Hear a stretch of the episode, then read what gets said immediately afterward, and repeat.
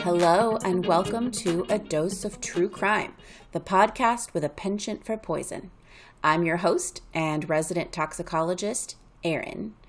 Thank you all for your patience over the last week. I know this episode is a week late. Uh, we had a few very minor health issues pop up that we had to deal with. So, again, thank you for your patience, and hopefully, we will be back on track with a new episode every week from here on out. If you are enjoying the show, please follow the podcast on whatever platform you're using. Uh, go jump on Apple Podcasts and rate us, give us five stars, um, and please just share us with your friends. So, before we jump into this week's episode, I did want to give a little bit of a trigger warning that there is going to be some talk of suicide.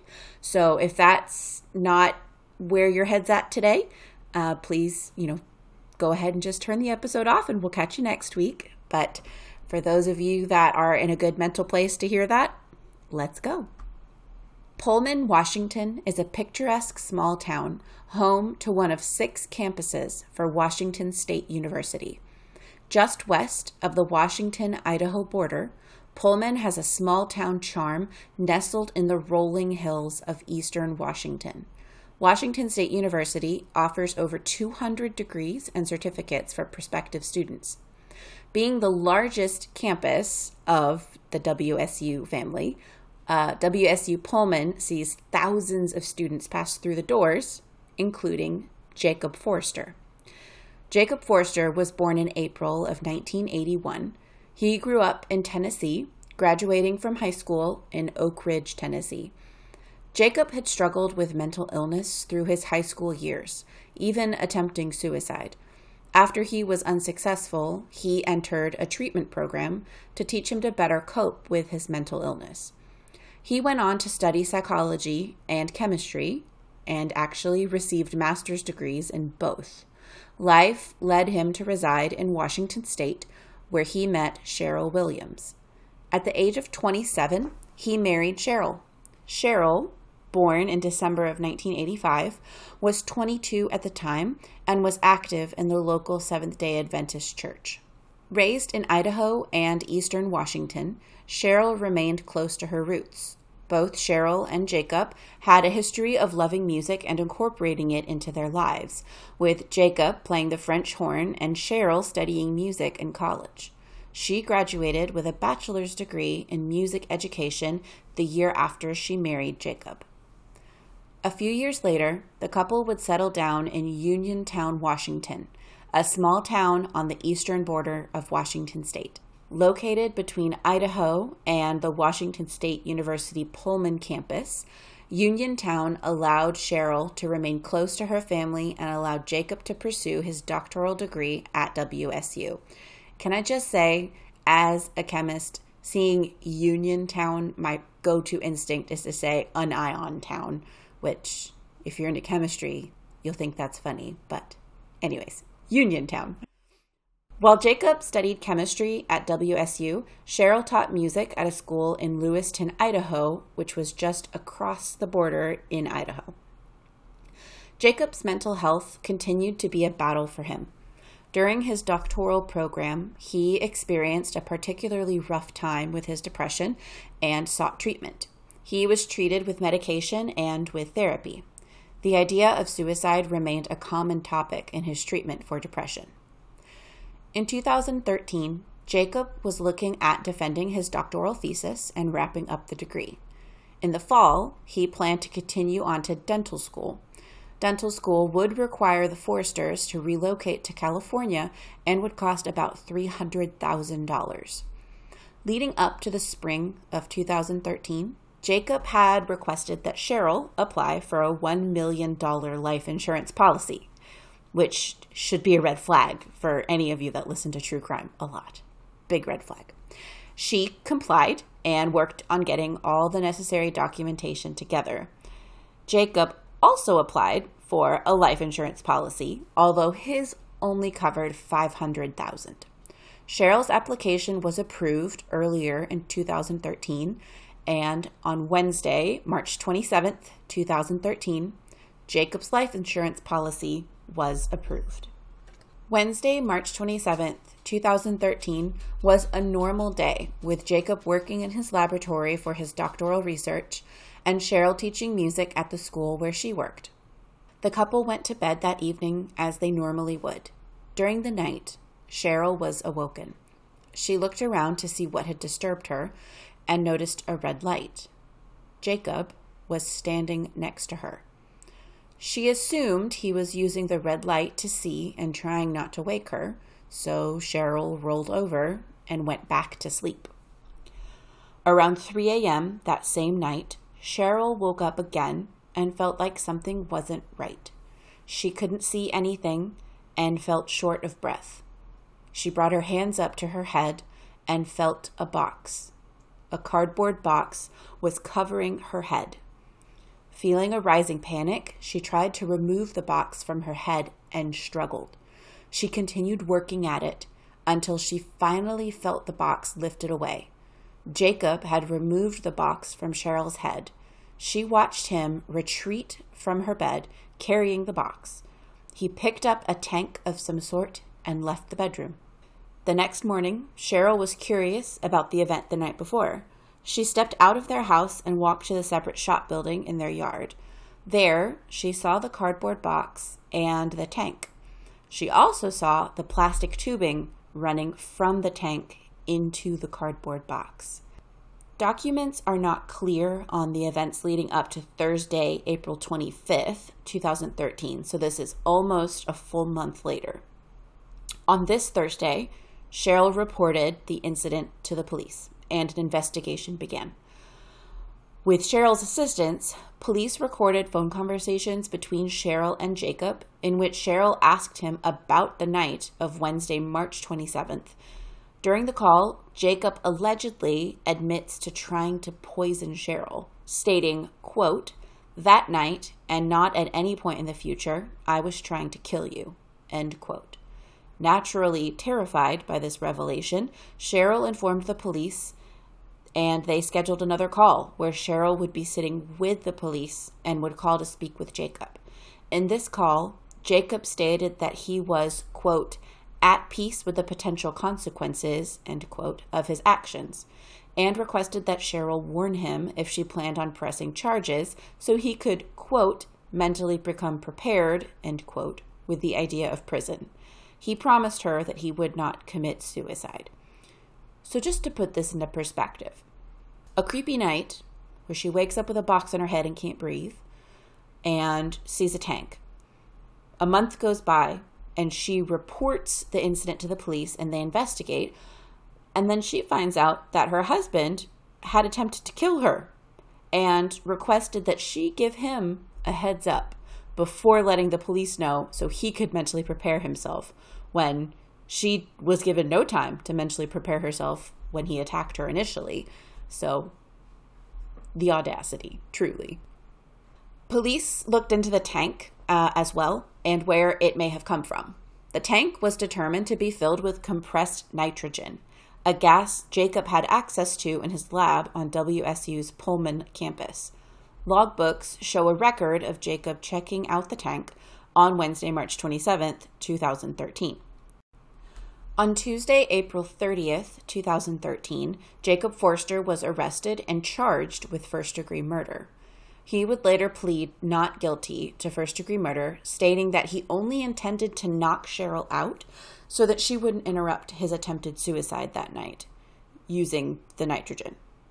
When questioned, Jacob talked about his choice of nitrogen as a means of suicide, describing the asphyxiation and a limited means of detecting it in a victim. He claimed that death by nitrogen would look like a cardiac arrest. His life insurance policy would not pay out in the event of a suicide, and Jacob claimed to have been trying to ensure that Cheryl would get the payout. Cheryl reported that Jacob urged her to get a life insurance policy that would cover the cost of his dental school in the event something should ever happen to her, which again, big red flag. Cheryl did proceed with filing for divorce from Jacob on May 13th, 2013. His jury trial was originally scheduled for June of that year. The prosecution maintained that Jacob planned to murder Cheryl in order to collect her life insurance, while the defense claimed that Jacob only ever intended to knock Cheryl out so he could complete suicide without her interruption. The phone conversation that had been recorded between Cheryl and Jacob was ultimately thrown out as evidence, which was definitely a blow to the prosecution. On March 24th, 2014, almost a full year after the initial attack, Jacob pled guilty to first degree attempted assault and was sentenced to 70 months in prison.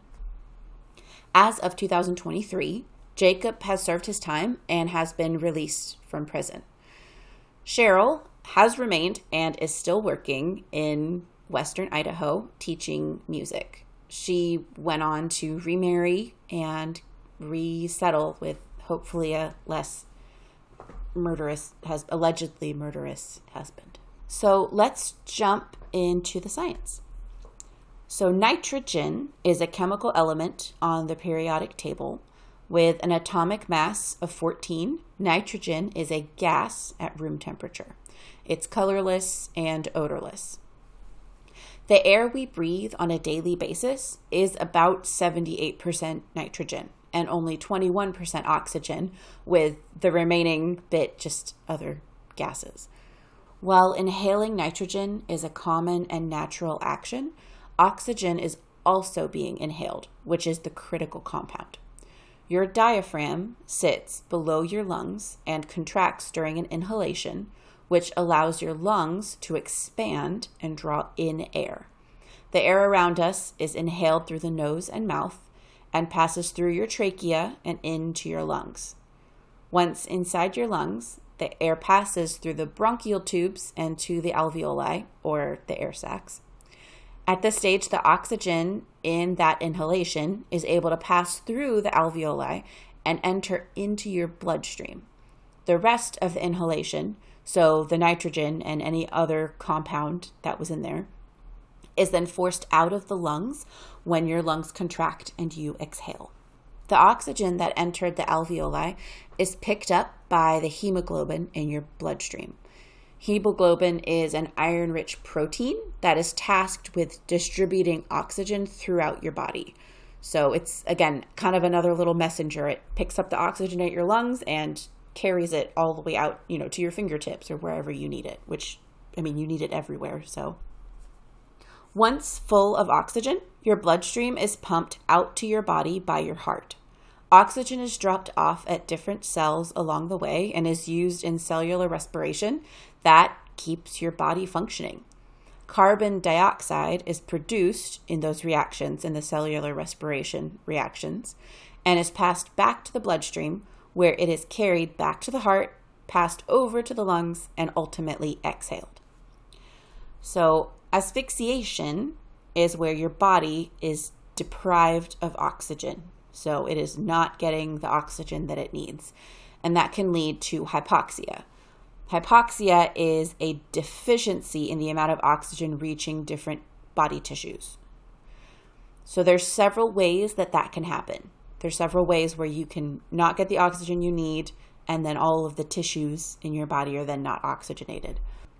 So the first one is that there's not enough oxygen making it into the lungs, whether your airway is blocked or from the air just not having enough oxygen.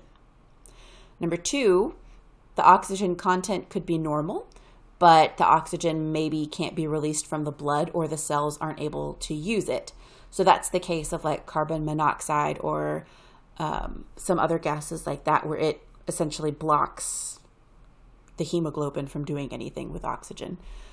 And number three is that oxy- oxygen content is normal in the blood, but the blood supply is restricted from the tissue. So that still prevents the oxygen from making it out to your extremity if you know your circulation is cut off or something. Um, so nitrogen inhalation falls into category one, where there's simply not enough oxygen being inhaled. With Jacob's box contraption, the air around Cheryl's face would have been composed of primarily nitrogen, and her inhalations would have lacked sufficient oxygen. with continued oxygen deprivation, the body would have entered into respiratory arrest, impacting the heart and all other organs. Externally, the victim would appear to fall asleep before ultimately dying. Breathing becomes difficult when oxygen levels fall below 16%. When the air is 4 to 6% oxygen, people fall unconscious. Treatment is provide oxygen.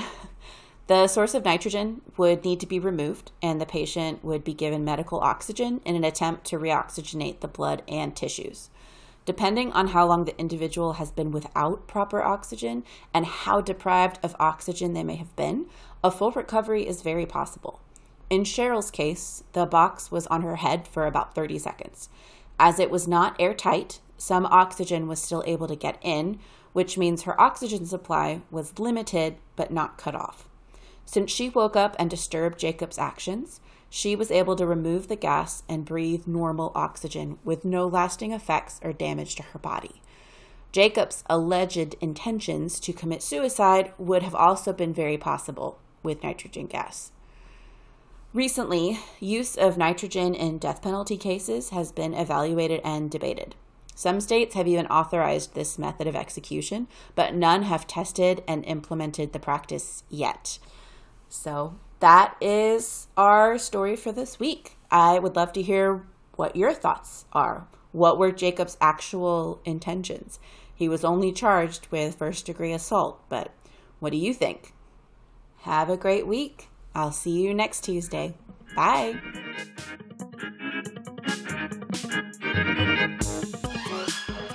Thank you for listening to this week's episode. To get in touch with the podcast, you can send an email to a dose of true crime at gmail.com. Find us on Instagram at a dose of true crime, all one word. If you enjoyed the episode, please follow, rate, and review the podcast on whatever platform you use. See you next week for more tales of toxicity. Bye.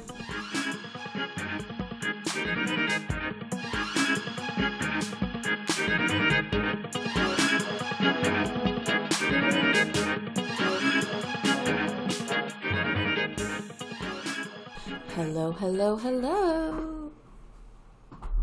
Hello, hello. Located between Idaho, Idaho, right, that's a state. That doesn't make sense. While inhaling nitrogen is a common and natural oxygen, bleh, oxygen, yeah, that's right. The oxygen that entered the al, bleh, al, bleh, okay